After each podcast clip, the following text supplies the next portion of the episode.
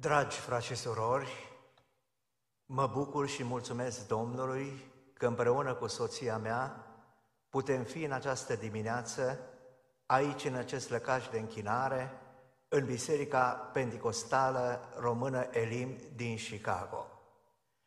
Vă aduc salutări sfinte de la Biserica Penticostală Gloria din Arad, biserică în care slujesc ca păstor de mulți ani.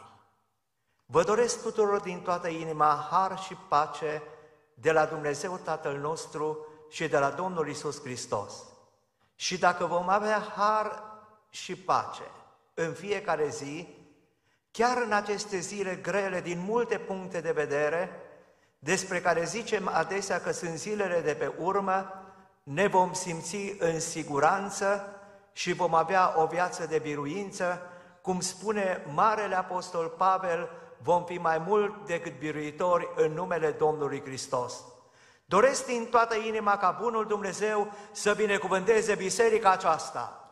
Domnul să binecuvânteze toate bisericile Lui de pretutindeni, Domnul să se îndure de familiile noastre, să ne binecuvânteze copiii și nepoții, să ne binecuvânteze, să binecuvânteze pe toți cei dragi ai noștri, și să ne ajute să rămânem credincioși Domnului, să-L slujim din toată inima și să ducem mântuirea până la capăt, cu frică și cu cutremur. Amin.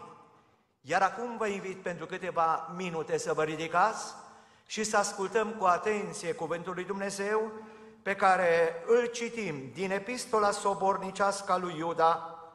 Vom citi versetele trei și patru și apoi de la versetul șaptesprezece, până la versetul douăzeci și unu. Epistola lui Iuda, versetele trei și patru și apoi de la șaptesprezece la douăzeci și unu. Prea iubiților, pe când căutam cu tot din adinsul să vă scriu despre mântuirea noastră de obște, m-am văzut silit să vă scriu ca să vă îndemn să luptați pentru credința care a fost dată sfinților odată pentru totdeauna. Căci s-au strecurat printre voi unii oameni, scriși de mult pentru o sândă aceasta, oameni neevlavioși, care schimbă în desfrânare harul Dumnezeului nostru și tăgăduiesc pe singurul nostru stăpân și Domn, Iisus Hristos. Dar voi, prea iubiților, aduceți-vă aminte de vorbele vestite mai dinainte, de apostolii Domnului nostru, Iisus Hristos. Cum vă spuneau că în vremurile din urmă vor fi batjocoritori care vor trăi după poftele lor nelegiuite. Ei sunt aceia care dau naștere la dezbinări, oameni supuși poftelor firii care n-au Duhul.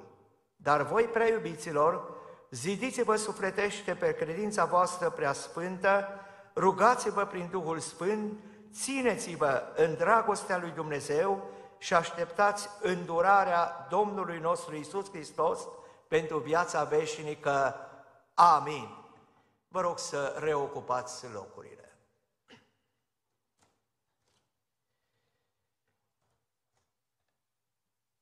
Am citit cuvântul Domnului în această dimineață de har din Epistola Sobornicească a lui Iuda. Autorul acestei epistole se prezintă ca și fratele lui Iacov, autorul epistolei care poartă numele din Noul Testament, și credem că ei sunt frații ai Domnului Iisus Hristos.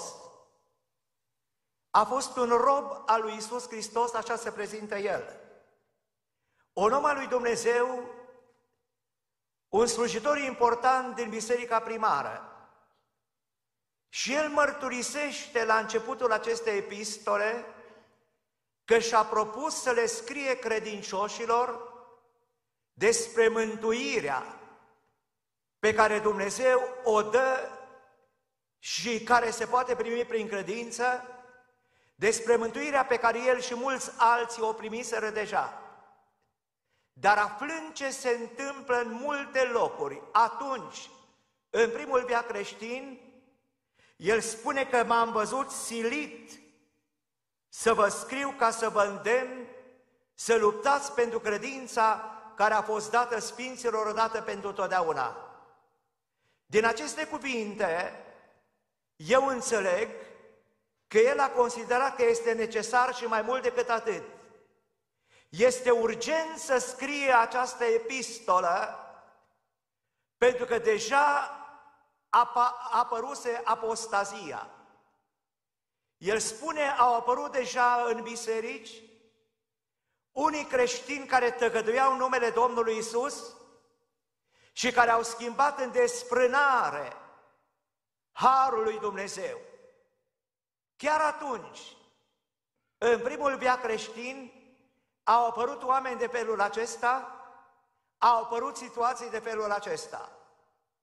Și Iacov, Iuda a considerat că este o urgență să trimită această epistolă, să-i avertizeze, să-i sfătuiască, iar pe aceia care sunt pe calea îngustă și au rămas la cuvântul lui Dumnezeu, să-i îmbărbăteze că este așa de important.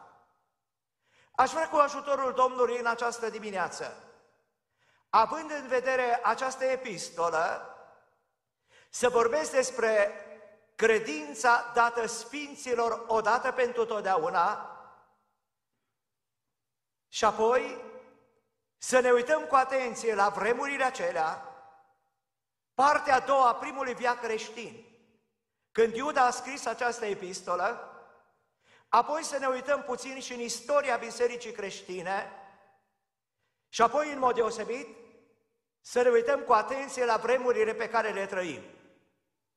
Pentru că Iuda a spus foarte clar, credința a fost dată sfinților odată pentru totdeauna. Și nu-i greu să înțelegem ce înseamnă lucrul acesta. A fost dată odată, atunci la început, nu în fiecare secol, nu pentru fiecare generație, nu pentru fiecare loc de pe planetă, ceva deosebit. Și credința este aceeași, a fost dată sfinților odată pentru totdeauna.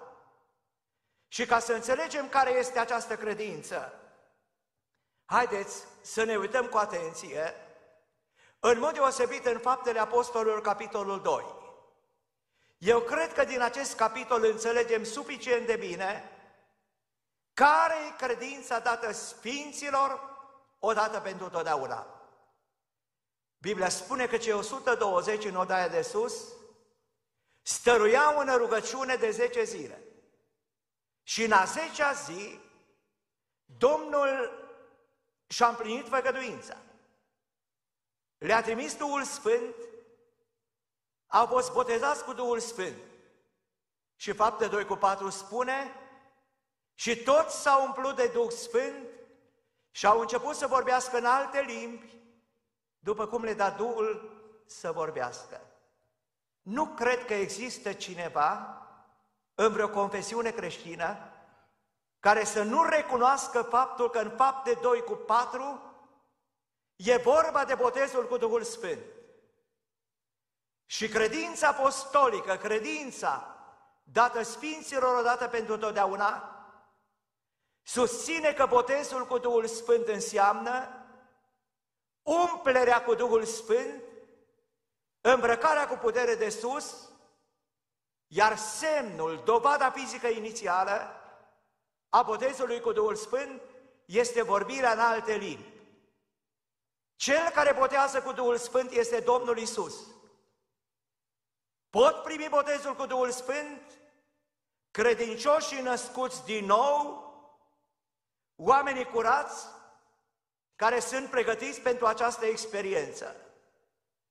Și știți ce s-a întâmplat în continuare în ziua cincizecimii acolo la odaia de sus? Dumnezeu a lucrat într-un mod deosebit și au venit foarte mult să vadă ce se întâmplă. Și după predica apostolului Petru, aproape trei mii au rămas cu inimile străpunse. Și au întrebat, fraților, ce să facem? Și Petru le-a spus, pocăiți-vă și fiecare din voi să fie botezat în numele lui Iisus Hristos spre iertarea păcatelor voastre. Apoi veți primi darul Sfântului Duh. Căci făgăduința aceasta e pentru voi, pentru copiii voștri și pentru cei ce sunt departe acum. În oricât de mare număr îi va chema Domnul Dumnezeul nostru. Pocăință, botez în apă, botez cu Duhul Sfânt, rezultă clar din cuvintele lui Petru că atunci când el a spus făgăduința e pentru voi, pentru copiii voștri și pentru cei ce sunt departe acum, avea în vedere dimensiunea timp. Se adresa celor prezenți, vorbea de copiilor care însemna generația următoare și cei ce sunt departe acum. În oricât de mare număr îi va chema Domnul Dumnezeul nostru. Credința adevărată, credința dată sfinților odată pentru totdeauna, este credința în Dumnezeu, Dumnezeul care există în trei persoane, Tatăl, Fiul și Duhul Sfânt. Aceste persoane sunt cosubstanțiale, coegale și coeterne. Credința dată sfinților dată pentru totdeauna este credința în Domnul Iisus, în jertfa Lui de pe cruce, și prin credința în Domnul și în jertfa Lui de pe cruce, prin pocăință și întoarcerea la Dumnezeu, omul primește mântuirea. După credință urmează pocăința, nașterea din nou, botezul în apă, botezul cu Duhul Sfânt, și apoi credincioșii trebuie să urmărească toată viața pacea și sfințirea, fără de care nimeni nu-L va vedea pe Domnul. Sunt pași ai credinței dată sfinților odată pentru totdeauna. Și dacă ne uităm cu atenție la prima comunitate de credincioși, care e urmașa Domnului Iisus, în Fapte doi citim, Fapte doi cu patruzeci și doi. Ei stăruiau în învățătura apostolilor, în legătura frățească, în frângerea pâinii și în rugăciuni. În credința dată sfinților pe Sfinți, dată sfinților odată pentru totdeauna, există niște pași foarte clari pe care oamenii care vor să fie mântuiți trebuie să-i facă. Credință, pocăință, naștere din nou, botezul în apă, botezul cu Duhul Sfânt, sfințirea, creșterea spirituală toată viața. Dar ca să se realizeze lucrurile acestea, Biblia arată foarte clar, cei care cred trebuie să aibă o viață de stăruință. În credința apostolică, în credința dată sfinților odată pentru totdeauna, stăruința este foarte importantă. Și noi, penticostalii, rostim des cuvântul stăruință. Dar observați că primii creștini stăruiau nu numai în rugăciune, stăruiau în învățătura apostolilor, și noi avem întreaga Scriptură și trebuie să stăruim în cuvântul lui Dumnezeu, asupra Lui, la timp și ne la timp. Trebuie să stăruim în legătura frățească, înfrângerea pâinii, care aici înseamnă cina Domnului, și trebuie să stăruim în rugăciune. Și copiii Domnului de atunci, care stăruiau în lucrurile acestea, Biblia spune foarte clar despre ei. Fiecare era plin de frică, nu de oameni, nu de fenomene naturale, se temeau de Dumnezeu. Și începutul înțelepciunii este frica de Domnul. Avea mare grijă să împlinească poruncile Domnului, să nu cumva păcătuiască, să nu-L întristeze pe Duhul Sfânt cu care au fost pecetuiți pentru ziua răscumpărării. Fiecare era plin de frică și prin apostoli Atunci la început se făceau semne și minuni. Darurile Duhului Sfânt erau practicate. Vedeau semne, vedeau, vedeau minuni, vedeau manifestarea darurilor Duhului Sfânt. Atât de mult se iubeau unii pe alții, încât își vindeau ogoarele și averile. Banii puneau la picioarele apostolilor și după nevoi, fiecare primea, lua. Pentru că toate nevoile erau acoperite. Erau nelipsiți de la templu. Detaliu foarte important. Asta cere, sau și asta cere credința, dată sfinților odată pentru totdeauna. Cei care aparțin Domnului Iisus trebuie să vină cu regularitate la adunare. Aici este casa lui Dumnezeu.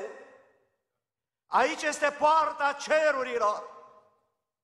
Domnul este aici, El vorbește, când într-un fel, când într-altul. El ridică poverile, El mângâie, El vindecă, El întărește pacii care se clatină. Lucrări deosebite se fac în locul acesta. Și primii creștini au înțeles că trebuie să frecventeze cu regularitate adunarea copiilor lui Dumnezeu. Erau nelipsiți de la templu și le plăcea să fie împreună cât mai mult. Apoi aveau mese de dragoste și se bucurau să fie împreună. Și Biblia spune în finalul capitolului doi din Faptele Apostolilor că lăudau pe Dumnezeu și erau plăcuți norodului, poporului de acolo. Pentru că erau altfel decât cei mulți. Lăudau pe Dumnezeu și Biblia spune: Dumnezeu locuiește în mijlocul laudelor poporului său, a poporului Israel. Dar eu spun destul de frecvent, sunt încredințat că Domnul locuiește în mijlocul laudelor bisericii sale. Și vă spun sincer, tare mi-au plăcut cântările în această dimineață. Poate cineva îmi va spune, sunt după gustul tău, e adevărat. Dar am dreptul să-mi spun că mi-a plăcut foarte mult. Am și lăcrimat la un moment dat și m-a bucurat. Domnul este aici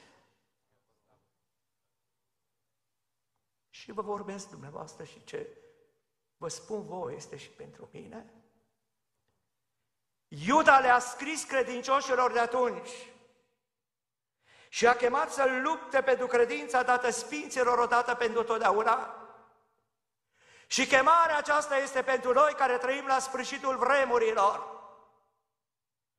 Dacă ne uităm cu atenție în epistolele Noului Testament, vom vedea că nu numai Iuda a chemat la luptă și a chemat să lupte pentru credință, a făcut lucrul acesta și Ioan, și Petru, și Pavel.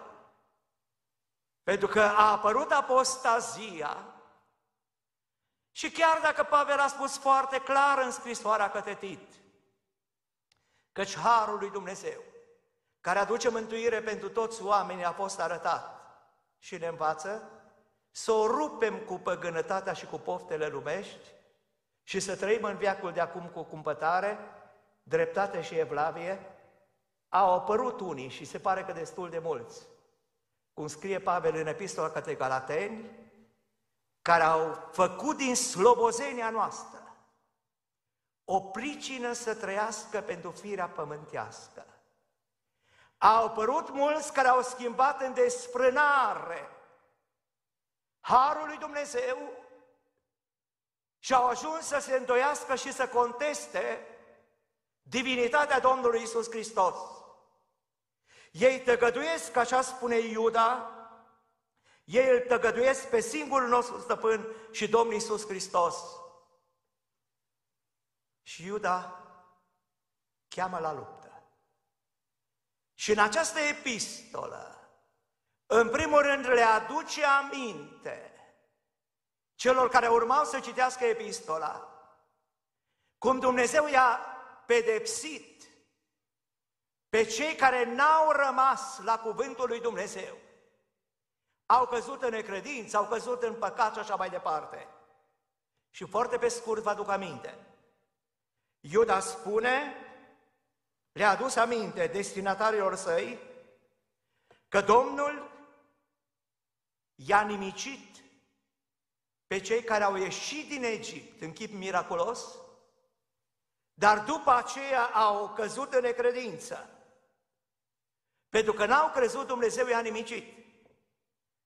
Apoi, Iuda a spus, Dumnezeu a păstrat pentru judecata zilei cele mari, puși în lanțuri veșnice, în întuneric, pe îngerii care nu și-au păstrat vrednicia, ci și-au părăsit locuința. Le-a adus aminte de Sodoma și Gomora, cetățile acelea în care se săvârșeau păcate foarte grave, imoralitate sexuală, păcate foarte, foarte grave. Dumnezeu a trimis foc și puceasă din cer și a nimicit cetățile acelea și oamenii aceia. Apoi, el, Iuda, aduce aminte de un moment când Moise a murit, arhanghelul Mihail se împotrivea diavolului și se certa cu el pentru trupul lui Moise, dar n-a îndrăsnit să rostească împotriva lui o judecată de ocară, ci doar a zis, Domnul să te mustre. Iar cei cărora le scria epistola, zice Iuda despre ei, aceștia dimpotrivă batjocoresc ce nu cunosc și se pierd singuri în ceea ce știu din fire, ca dobitoacele fără minte. Și în continuare spune, vai de ei! E vorba de cei de atunci. A urmat pe calea lui Cain. Cain a adus o șertfă înaintea lui Dumnezeu din roadele pământului, dar Dumnezeu n-a privit cu plăcere spre șertfa lui, a ajuns să-l urască pe Abel și l-a ucis. Ori dacă cineva nu rămâne în credința dată sfinților, odată pentru totdeauna, poate ajunge să săvârșească și păcatele acestea. E foarte important să rămânem pe calea îngustă, să rămânem pe calea aceasta a mântuirii. Apoi Iuda amintește de Balaam. S-au aruncat în rătăcirea lui Balaam din dorința de câștig. Și din dorința de câștig, știți bine, Balaam l-a învățat pe Balac ce să facă și copiii lui Israel au ajuns parte din ei, evident, să cadă în idolatrie și să săvârșească păcatul curviei. Vai de ei! Și Iuda le aduce aminte și cheamă să rămână în credința dată sfinților, odată pentru totdeauna, pentru că e ușor de căzut în apostazie. Diavolul asta vrea, să ne îndepărteze de cale, să ne determine să interpretăm greșit pasaje din Scriptură, să schimbăm în desfrânare harul lui Dumnezeu. Și în felul acesta, din aproape de aproape, uneori, fără să-și dea seama mulți, se îndepărtează și ajung să-și piardă mântuirea. Dar Iuda a spus, m-am văzut silit să vă scriu, să vă îndemn, să luptați pentru credința sfinților, dată sfinților, odată pentru totdeauna. Și l-am mai amintit aici, pe Core, răscoala lui. În Numeri, capitolul șaisprezece, citim, Core, Datam și Abiram s-au răsculat împotriva lui Moise, ar fi vrut preoția, erau nemulțumiți. Și Dumnezeu i-a pedepsit. Pământul s-a despicat, Core, Datam și Abiram, împreună cu casele lor, de vii au coborât în locuința morților. S-au răsculat împotriva autorității așezată de Dumnezeu. Acolo unde oamenii pierd credința, se îndepărtează de ceea ce spune cuvântul lui Dumnezeu. Se pot întâmpla lucruri foarte grele și foarte grave De aceea pe mine și pe dumneavoastră, Dumnezeu ne cheamă în această zi de har să veghem, să avem grijă, ca nu cumva să nu păstrăm credința aceasta. Trebuie să rămânem în credința adevărată, în credința dată sfinților odată pentru totdeauna. Și dacă vom fi hotărâți să facem lucrul acesta, să rămânem pe calea Domnului, Dumnezeu ne va binecuvânta și ne va ajuta să ducem până la capăt mântuirea noastră. Și Domnul să ne ajute la aceasta. Spuneam că nu numai Iuda, și ceilalți autori ai epistolelor au scris, au avertizat și au învățat pe credincioșii de bună credință ce trebuie să facă, pentru că trebuie să rămânem în credința adevărată. Și Apostolul Ioan scrie în întâi Ioan, capitolul patru, cerea să fie cercetați prorocii și prorociile, pentru că nu toate prorociile vin de la Dumnezeu. Și în modul acesta se strecurau erezii nimicitoare în popor și mai ales cei din frunte trebuiau să fie foarte, foarte atenți. Totul trebuie cercetat, vrăjmașul vrea să distrugă, dar noi trebuie să luptăm pentru credință, să rămânem în credință, să proclamăm adevărul și pe cei care ne ascultă să-i chemăm la credința biblică, credința apostolică, credința dată sfinților odată pentru totdeauna. Știți că și Apostolul Pavel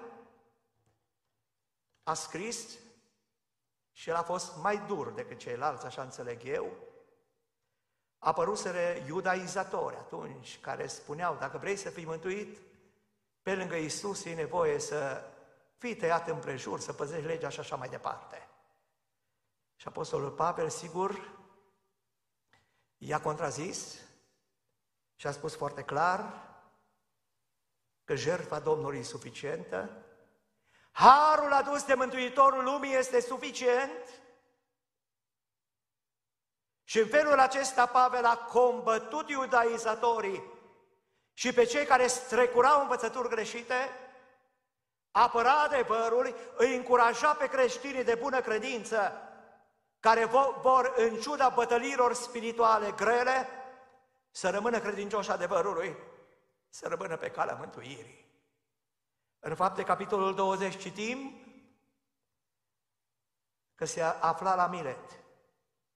Și Pavel i-a chemat pe prezbiterii de la Efes și le-a spus, le-a tras atenția și a sfătuit să aibă mare grijă asupra lor, asupra turmei peste care a pus Duhul Sfânt Episcop, pentru că spunea el, după plecarea mea, se vor strecura între voi lupi răpitori care nu vor cruța turma, și din mijlocul vostru se vor ridica oameni care vor învăța uh, lucruri greșite, lucruri stricăcioase.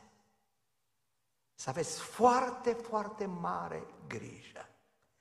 Pericolele sunt și din afară și dinăuntru.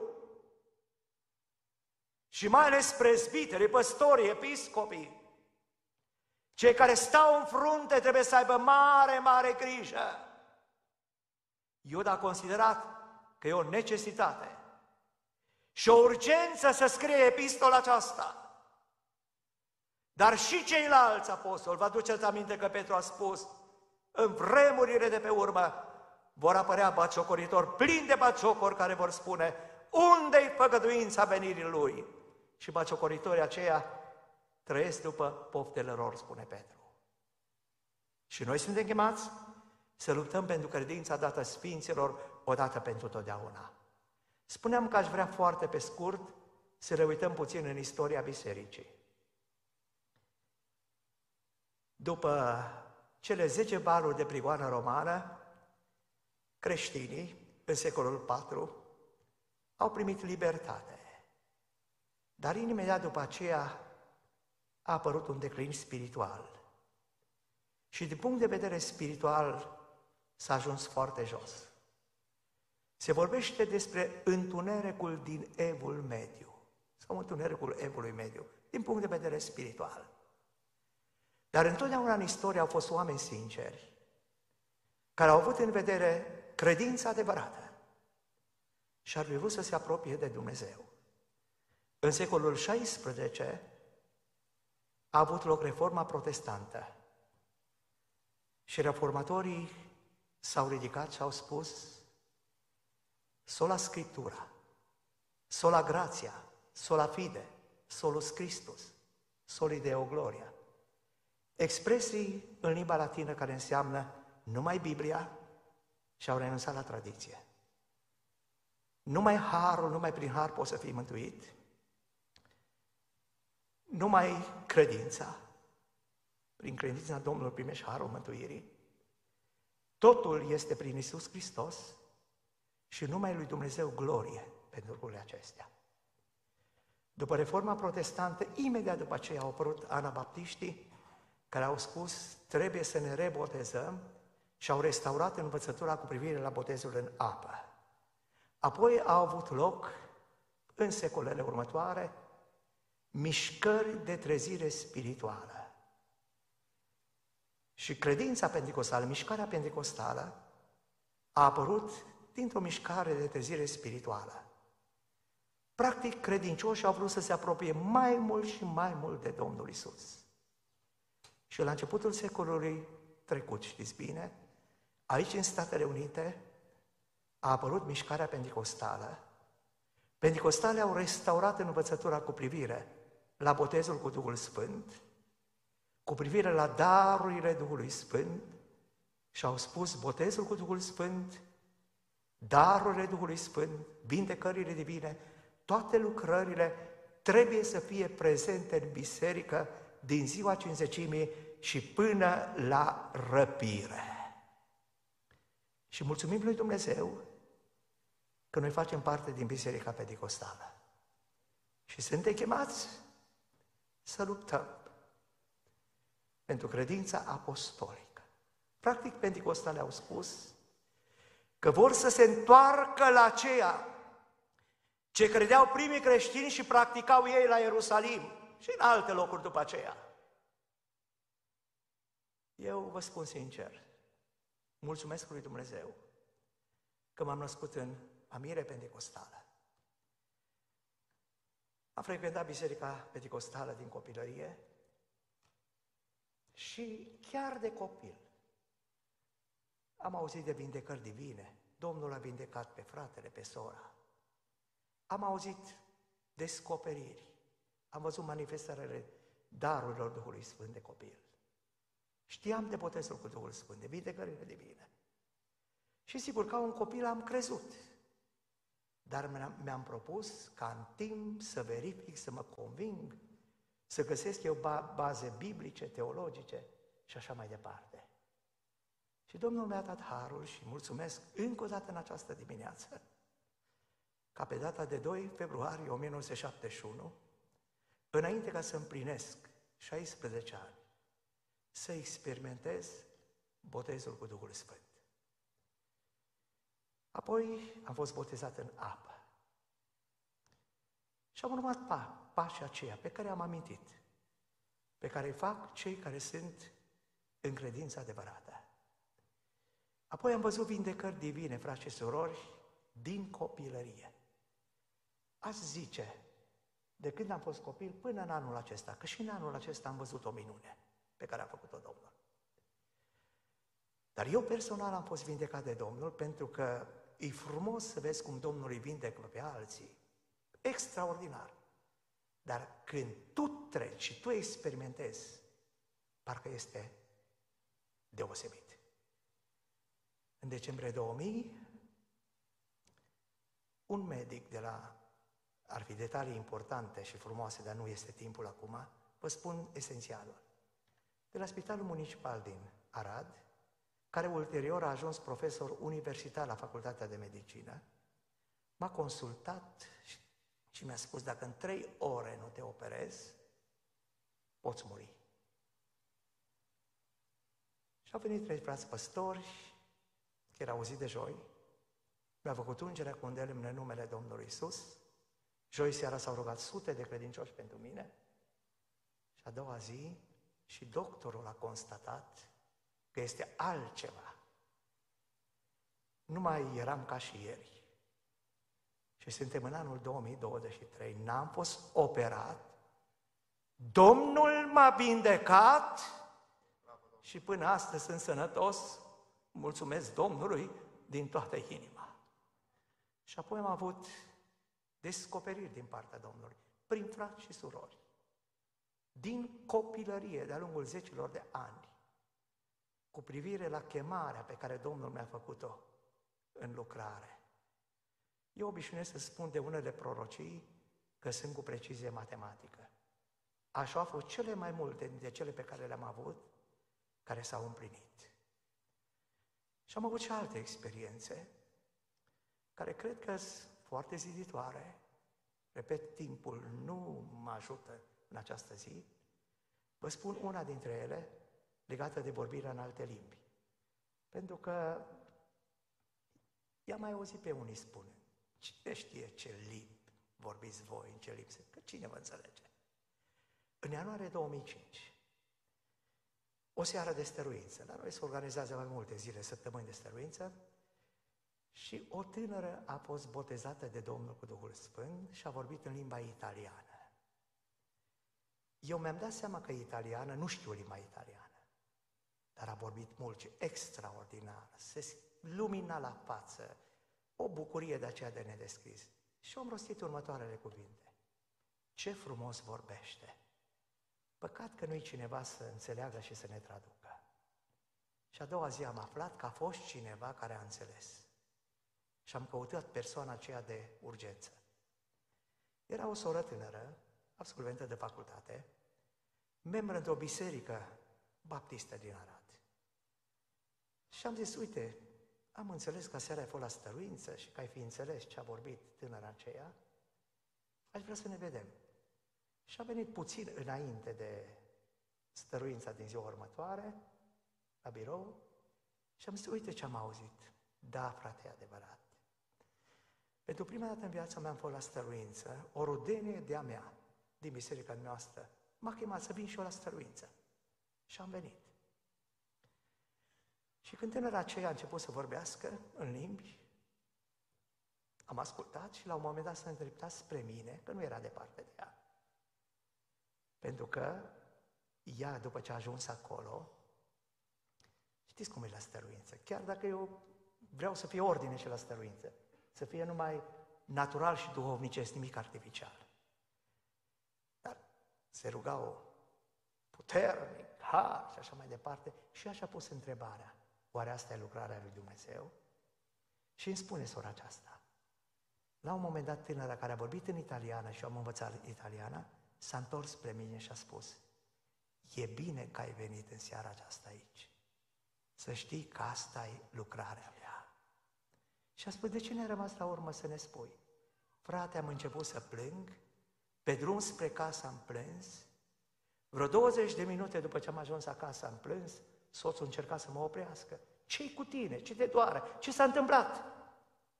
Și abia în cele din urmă am reușit să-i spun că o tânără botezată cu Duhul Sfânt a vorbit în italiană, eu am întrebat-o și mi s-a adresat direct în limba italiană și eu am înțeles ce mi-a spus. După vreun an și jumătate, doi, a născut o fetiță. Știți cum i-a pus numele? Gloria. Numele bisericii noastre este Gloria și e limpede cât de tare a marcat-o pe această soră și familia ei, experiența pe care a avut-o. Noi credem în credința dată sfinților odată pentru totdeauna, o predicăm chiar în aceste vremuri de pe urmă care sunt vremuri grele. Specialiștii spun că în secolul trecut, cândva între anii șaizeci și optzeci, Omenirea a intrat în perioada postmodernă.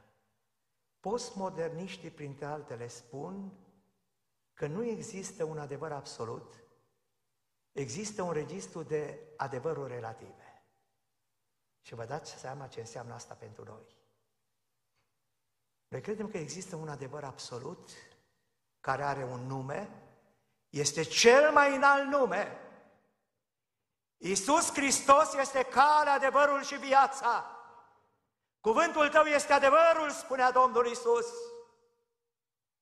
Noi vrem să rămânem la Scriptură. Respingem tradiția. Dacă reformatorii au spus-o la Scriptura, noi spunem toată Biblia. Credința a fost dată sfinților odată pentru totdeauna.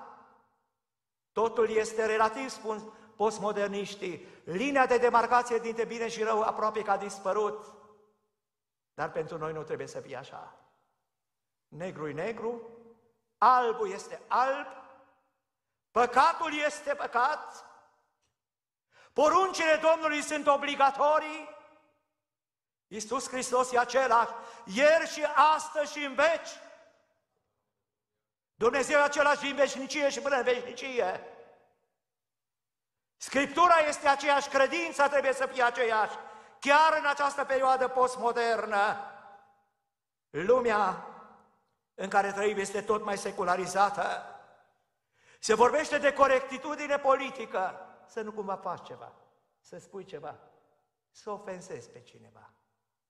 O minoritate, un grup de oameni. Nu putem fi de acord cu asta.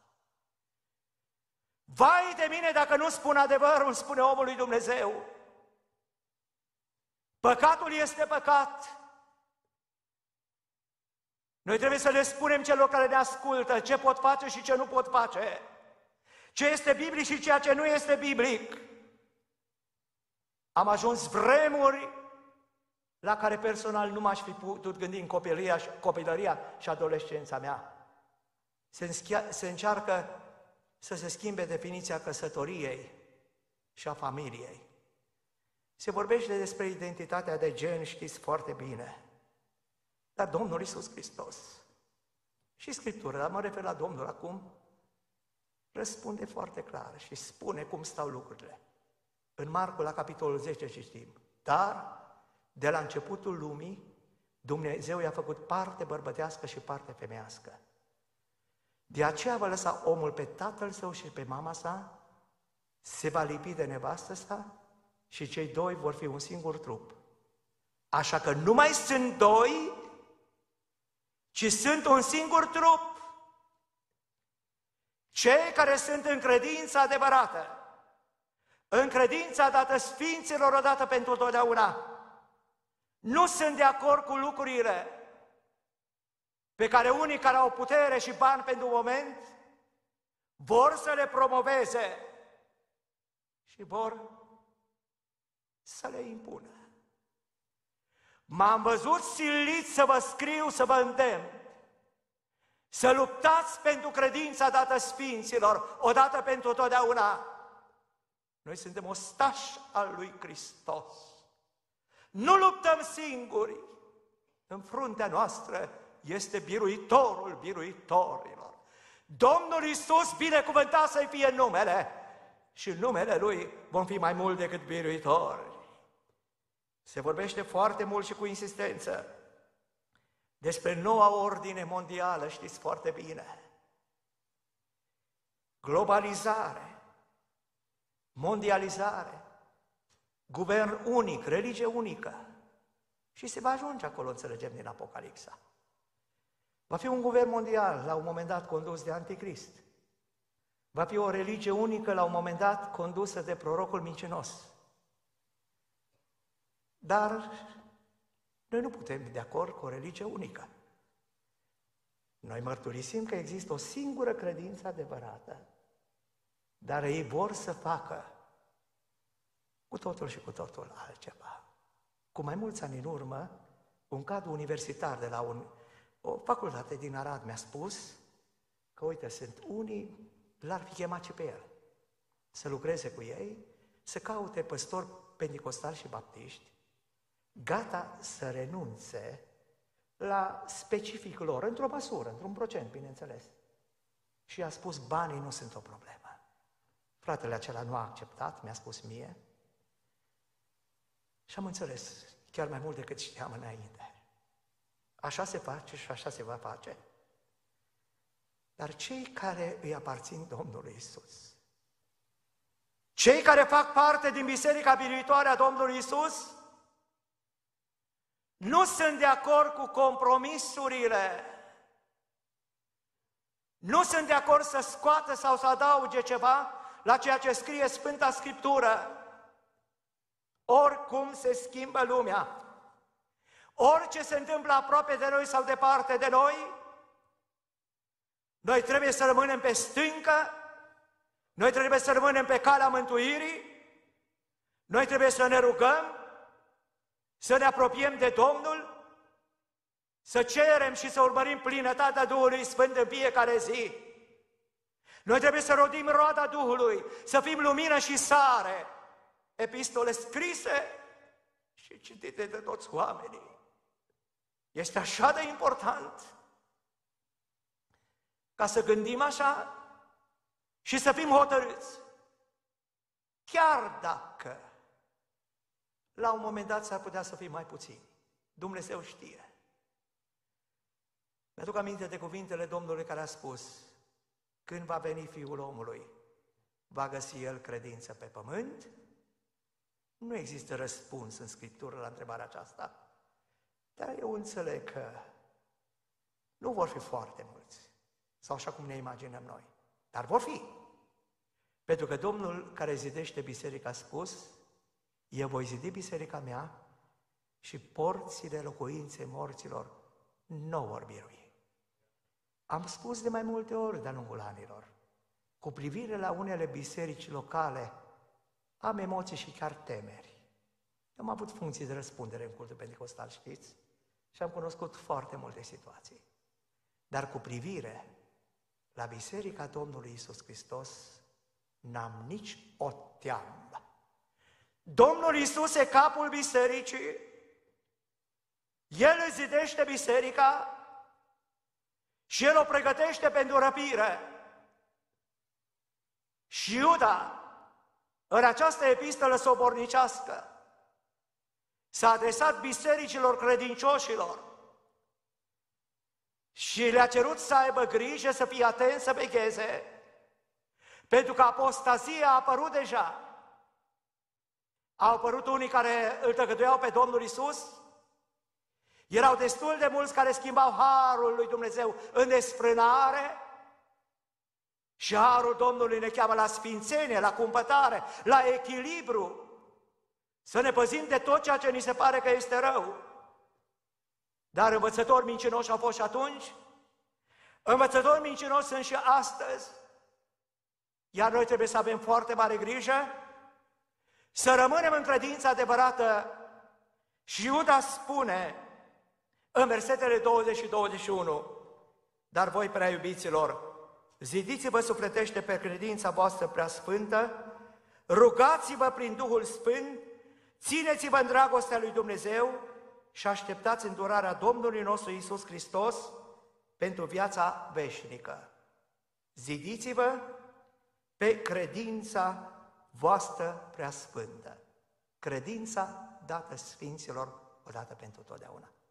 Cine rămâne în această credință, se zidește din punct de vedere sufletesc, crește spiritual, chipul Domnului se vede în el și credinciosul acesta este pregătit în fiecare clipă pentru venirea Domnului, pentru răpire, pentru plecarea la cer. Rugați-vă prin Duhul Sfânt. Și adevărații creștini, adevărații credincioși sunt oameni ai rugăciunii. Rugați-vă neîncetat. Țineți-vă în dragostea lui Dumnezeu. Așteptați îndurarea pentru viața veșnică. Credincioșii care sunt hotărâți să rămână în credința dată sfinților odată pentru totdeauna, nu scot și nu adaugă nimic la ceea ce este scris. au în vedere toate lucrurile, tot ce spune Biblia. S-a amintit în această dimineață și mi-a plăcut că s-a amintit. E un verset din profetul Isaia. Casa mea se va chema o casă de rugăciune pentru toate popoarele. Dumnezeu a spus prin Isaia. Ori lăcașurile noastre de închinare trebuie să fie case de rugăciune. Nu se poate ca o casă de rugăciune să fie o, o sală de spectacol. Nu se poate să ai jocuri de lumini într-o casă de rugăciune. Nu se poate să se facă alte lucruri. Și ce spune e valabil pentru toate etniile, pentru toate țările, pentru toate locurile pe planetă. Dumnezeu este același, credința este aceeași. Și noi trebuie să rămânem la cuvântul lui Dumnezeu. Mi-aduc aminte că imediat, la scurtă vreme după ce am fost ordinat păstor, am spus la ambonul bisericii, tot ce cere Scriptura, foarte clar, e obligatoriu pentru toți. Am fost destul de îndrăzneț. Poate când am fost tânăr, am fost mai îndrăzneț ca acum, când am trecut prin viață. Și a spus să nu vină cineva la mine, mi-aduc aminte, să-mi spune de ce în biserica aceea se poate și la Gloria nu se poate. Regula e Biblia, pentru noi am spus. Nu vorbesc de încredințări. Vorbesc de lucruri foarte, foarte clare. Și când e vorba de muzică, și când e vorba de îmbrăcăminte, sunt lucruri care te învață și firea, mă refer la îmbrăcăminte.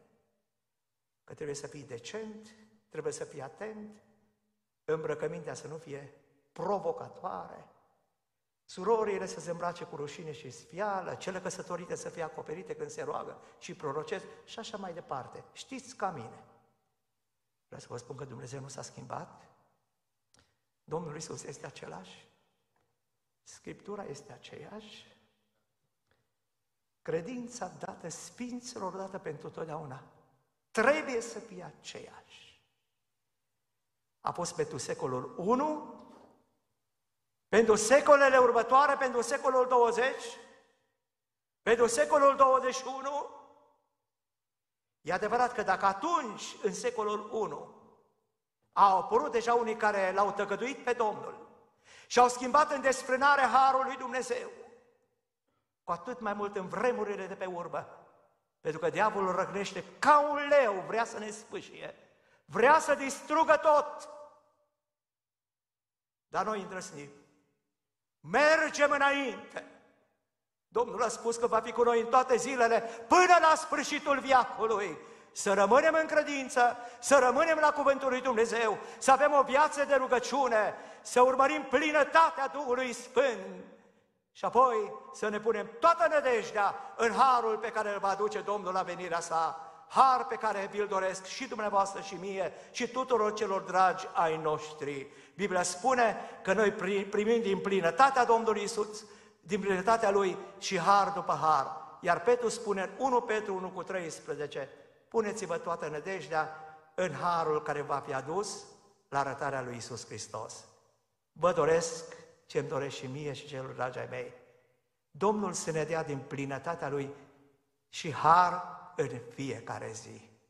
Să ne dea har și pace și vom avea o viață de biruință, să rămânem în credința dată sfinților odată pentru totdeauna, să o predicăm, să o practicăm, să le prezentăm și altora și la venirea Domnului să avem parte de harul răpirii la cer. Amin.